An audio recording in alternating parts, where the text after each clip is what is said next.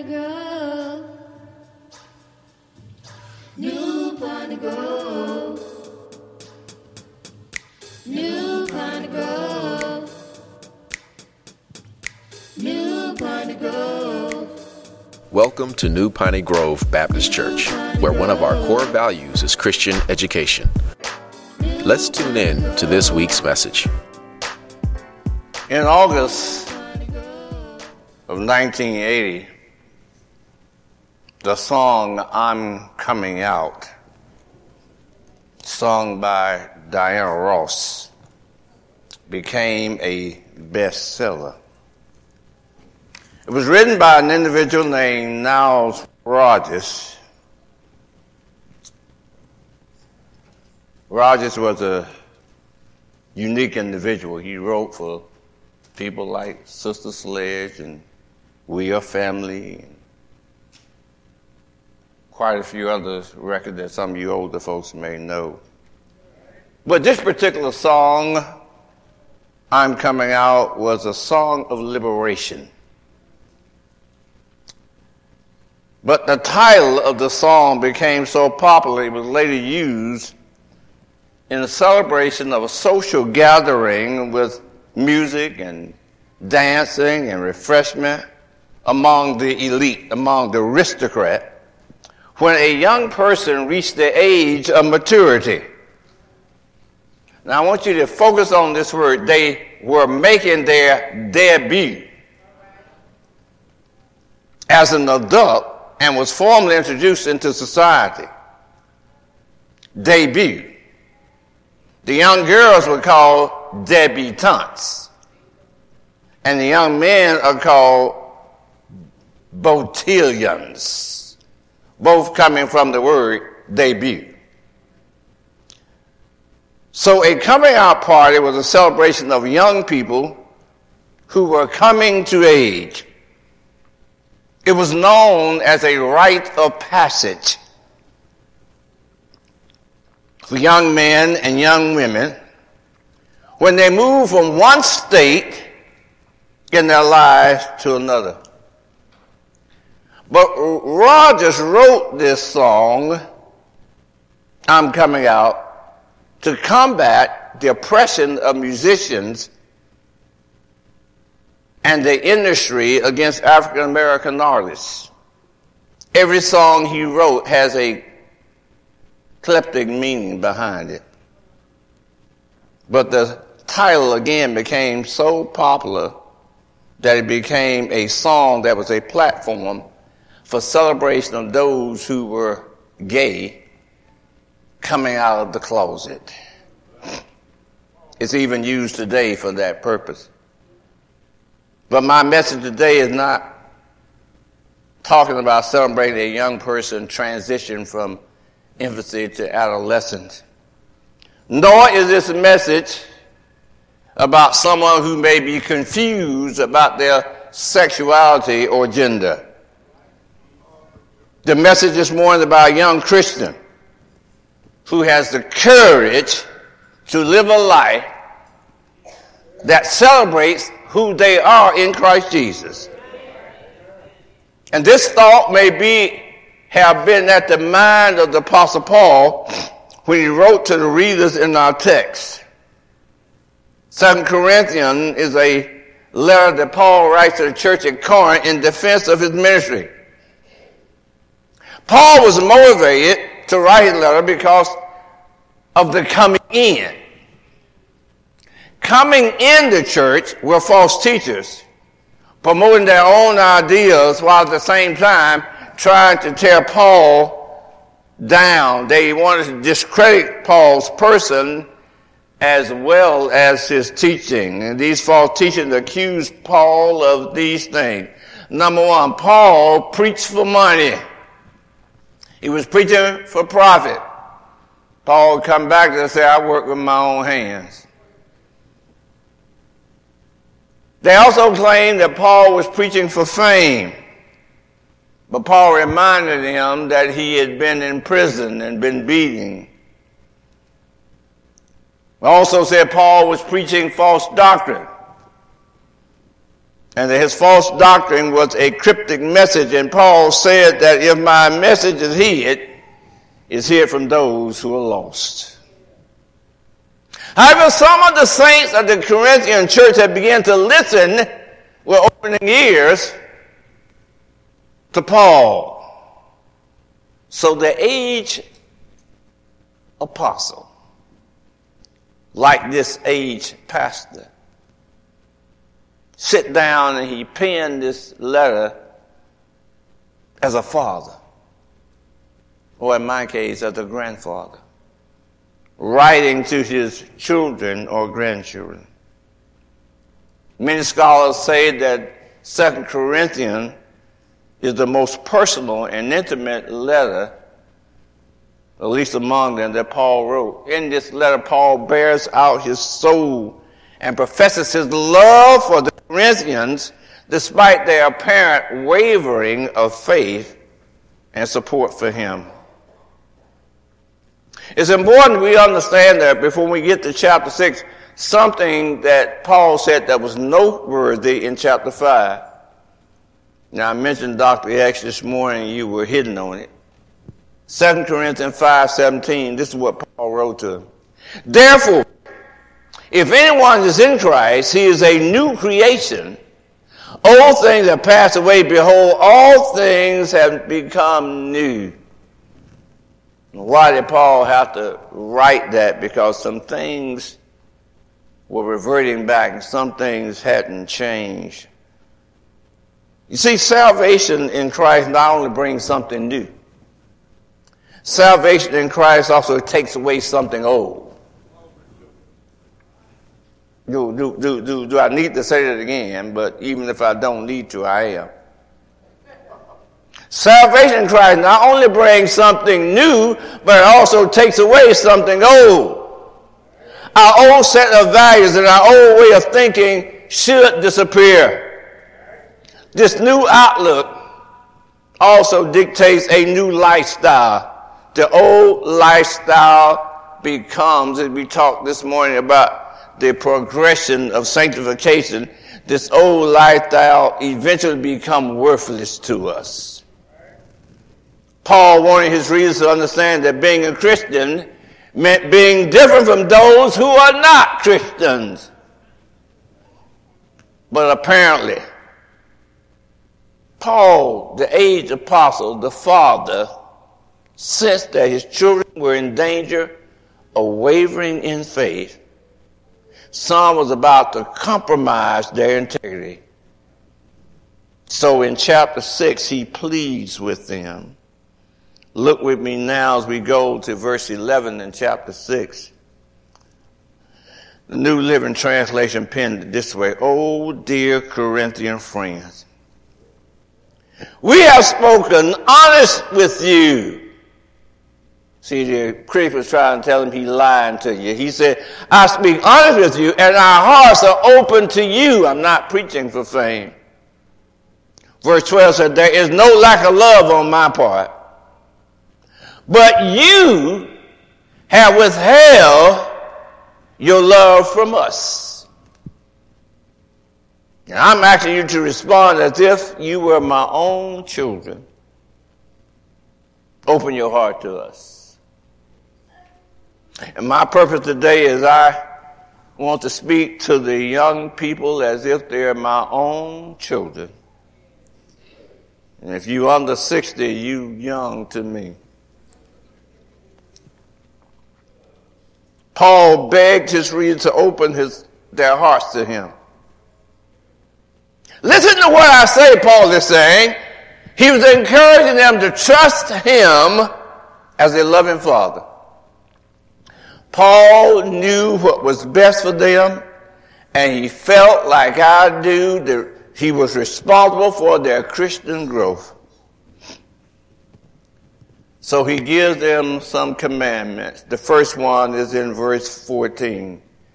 Do not be unequally yoked with unbelievers.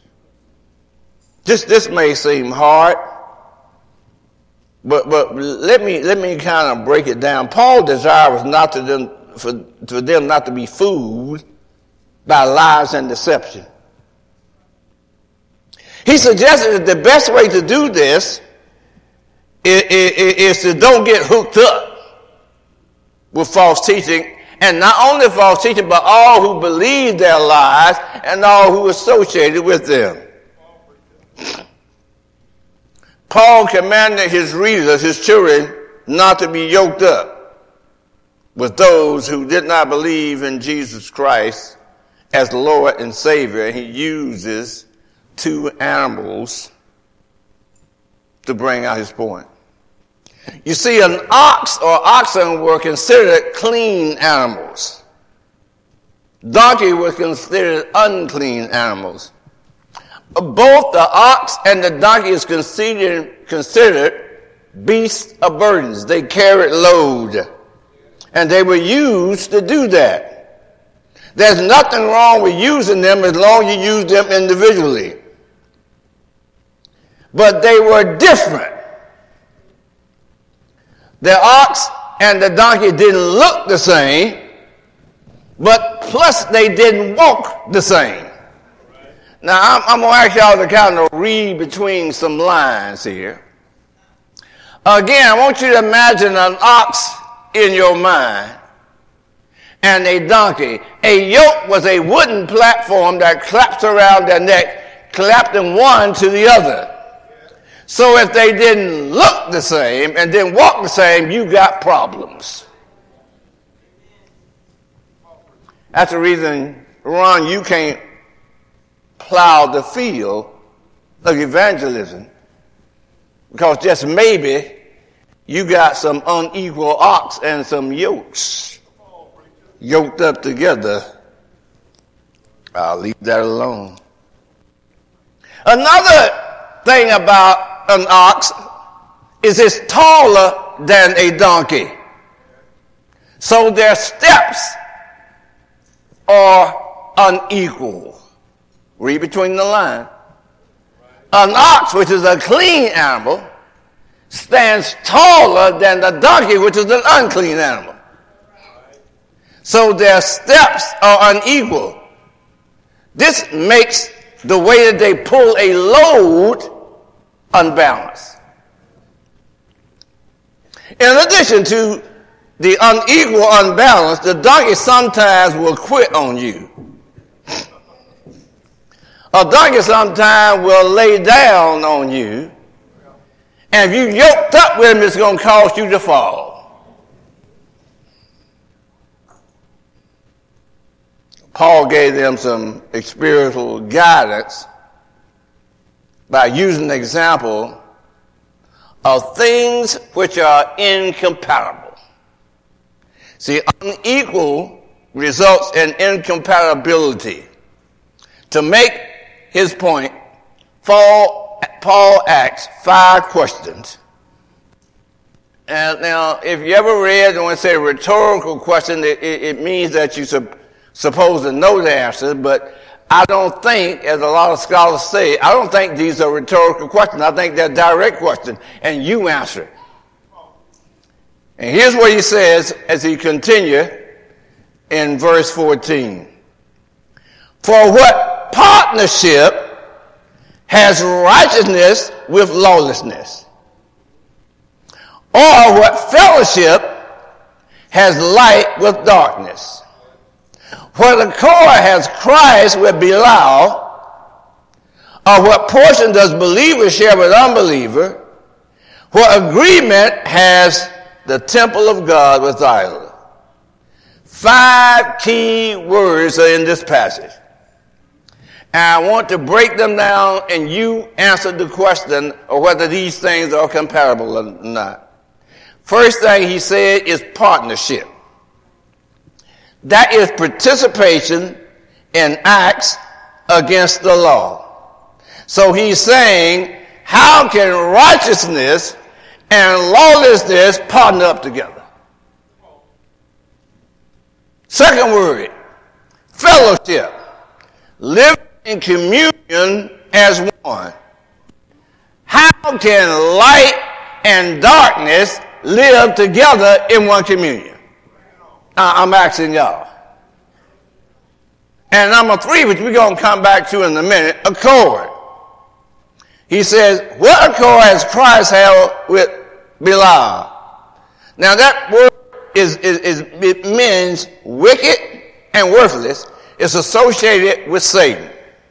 Hold that thought. How can Christ and the devil be in agreement in perfect harmony? I, am asking a question. Oh, oh, I hear some people got it. Then he used the word portion. That means on the same side, on the same team, fighting a common enemy. What portions does believers share with unbelievers?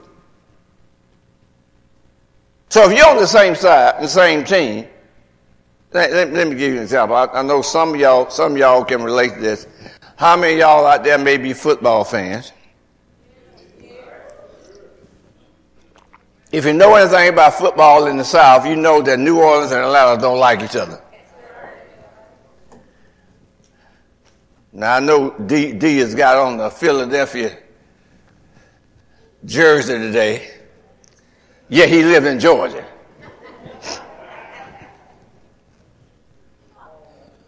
A lot of y'all Yankee fan, yet you live in Georgia. But ain't no way, if you ever went to a game, you know, Robert was up there one time when New Orleans was playing, and I almost had to run from a guy who got mad at me by saying something about the Falcon. You ain't gonna see no red on the black side.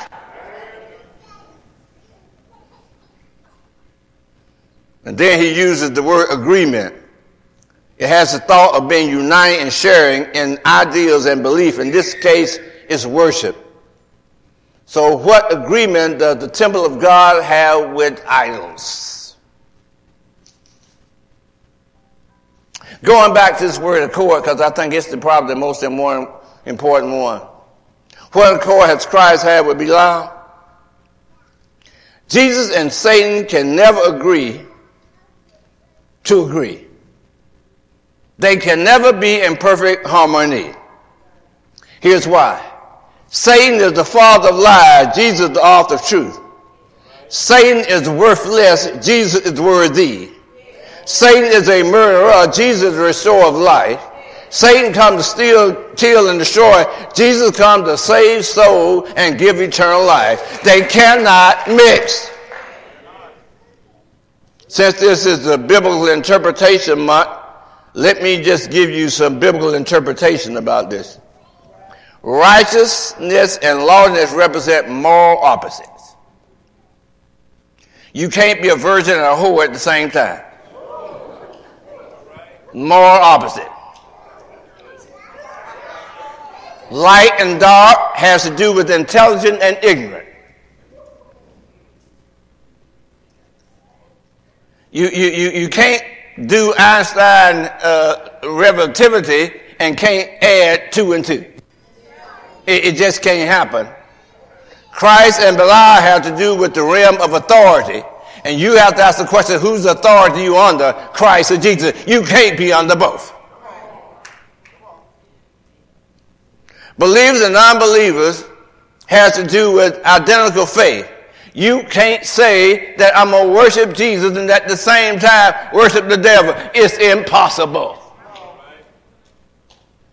And the temple of God applies to a person's allegiance in faith. If I came up here with a cross upside down, painted black, and tell y'all to bow down to Lucifer, y'all should run me out of here. There's just certain things we don't do when we call ourselves Christian. And this being so, since these five things were incomparable, Paul gave his reader another commandment in verse 17. Therefore, come out from among unbelievers and separate yourself from them, said the Lord. Do not or don't touch their filthy things and I will welcome you. Paul calls the separation of the church between true Christians and those who believe those false teachers' lies. See, one of the biggest lies that's being spread right now, and, and a lot of people going for it, is there's more than one way to get to heaven. And people are thinking about that. Well, maybe there is. This is exactly what Paul is addressing. See, the unclean things, which King James translated, or filthy thing in, in the NLT, could refer to some physical sin like adultery or fornication, or some fleshly desires or some evil thought of the soul. But it also could mean idols. And one of the, one of the, the, the, the thought his story was when they had to come in to the temple, they had to touch these idols. And, and, and Paul is saying, don't touch them. The main point here is to come out from among them and to stay out. And Paul finally gives a reason for his commandment to come out. For we are the temple of the living God. As God said, I will make my dwelling among you and walk among them I will be thy God and they shall be my people. God is not going to come into in the midst of some mess. This passage in Second Corinthians, young folks, is one of the key passages on separation in the Bible. It is not isolation, it is sanctification. It is being set apart for spiritual service. And some of y'all need to grow up. It's time for y'all to grow up and take your place as adults in these church and stop making excuses because you are young and you do young things. It's time out for that. Know, I'm not just talking to those under 20 either.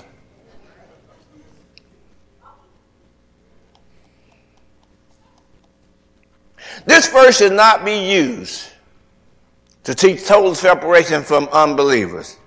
If that was the case, we couldn't save nobody. The Bible says we're in the world, but not of the world. And what this really means is that we live in a sinful world, but we don't have to be worldly. Some of us need to take inventory of some of the mess we watch on TV and some of the habits we don't got. We got to do certain things that's worldly. And I do know. I was once young. And I very, remember very distinctly when I got saved. At the age of 30, just turned 36. Coming back to Georgia as a changed man. Having my old friends some who were real dear to me still are, but they couldn't understand the new day. So I understand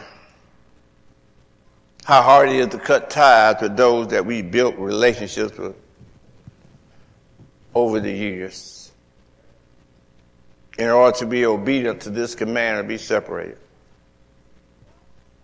So how can you young believers then separate yourself. How can you have this coming out party? I got three things for you.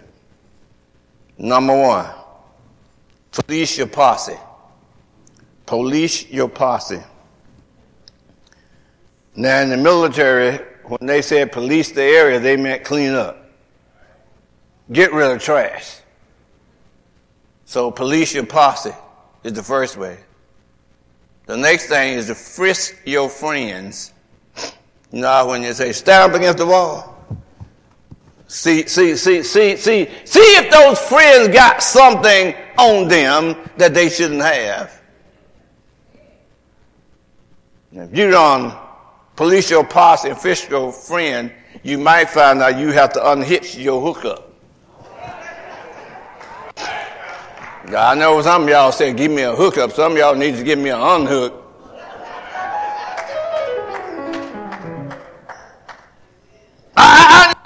Go, but I want to bring this to you because how I was raised. Y'all don't heard me sing the song. God been good to me and I changed the words. Roaches and rats all in the house that I live. That's the way I was raised. So I got a master's degree in roach and ratology. And one thing I know, when you come into the kitchen late at night and you turn on the light, roaches and rats will run. You may have some friends who are like roaches and rats. Just turn on the light. I also found out some things about when we was in the Philippines about moths and flies. Unlike roaches and rats, moths and flies are drawn to the light. So turn on the light and the roaches and rat friends are going to run. But those moths and those flies, they're going to run to you. I noticed something the other day. I was out here cleaning fish that I caught. Flies are different. So you got to know your flies. As I was cleaning this fish, I had filleted the good part and put it over there. Certain flies wouldn't mess with the good part. Certain flies just went for the guts. They went for the nasty part. You may have some friends of yours that just go for the nasty part.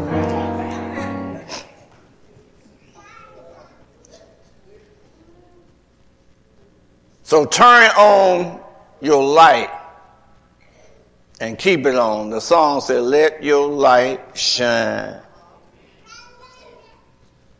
Remember, I told you I got a master's degree in roachology. 17 Fulton Street, which was next door to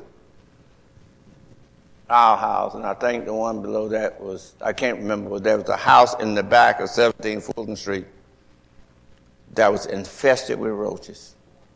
I mean, it was totally infested. We sprayed black flag, we did everything we could, but we couldn't get rid of them roaches. I mean, so many you die and they swim up and there it was. Then one day, that house caught on fire. And when the house caught on fire, them just ran in the field. What am I telling you? If some of you young people just catch on fire, you ain't got to worry about them rats and them roaches. If you just catch on fire.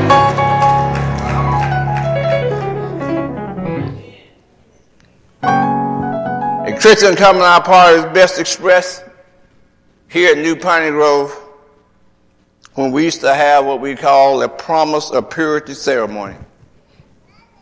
We invested an awful lot in these young people.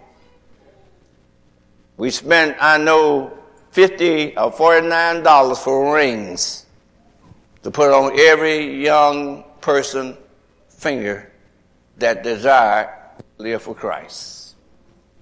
I see you smiling, Linda. That was their coming out party. But many failed to keep their promise. And Deacon Greer, one of the reasons was because they failed to build on their relationship with Christ. But another reason was many really never had a relationship with Christ. So I want to end today with this. You can start right here and right now Let me, let, let, me, let me hold it. Hold, hold, hold. Okay, Holy Spirit, I hear you. God is issuing an invitation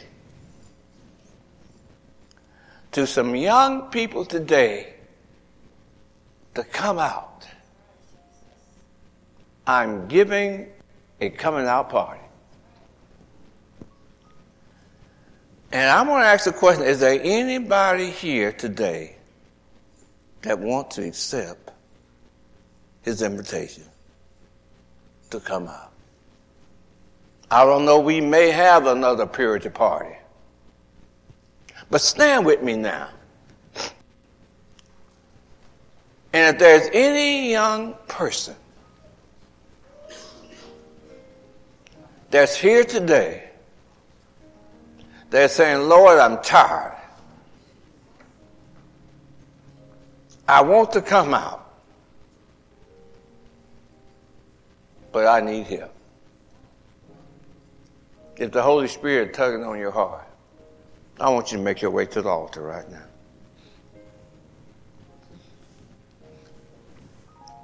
Now I know shame and fear may grip you. But if there's anyone here any young person who's saying, this old way just ain't cutting it. You're doing all you can, but you're not happy in it. Come out. Come on out. And allow the Lord to start a new work in you.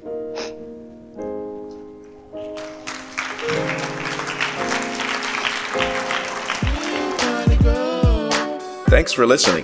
We pray that you have been blessed by the message. Visit us on the web at npgbc.org for contact information, service times, or directions to our place of worship.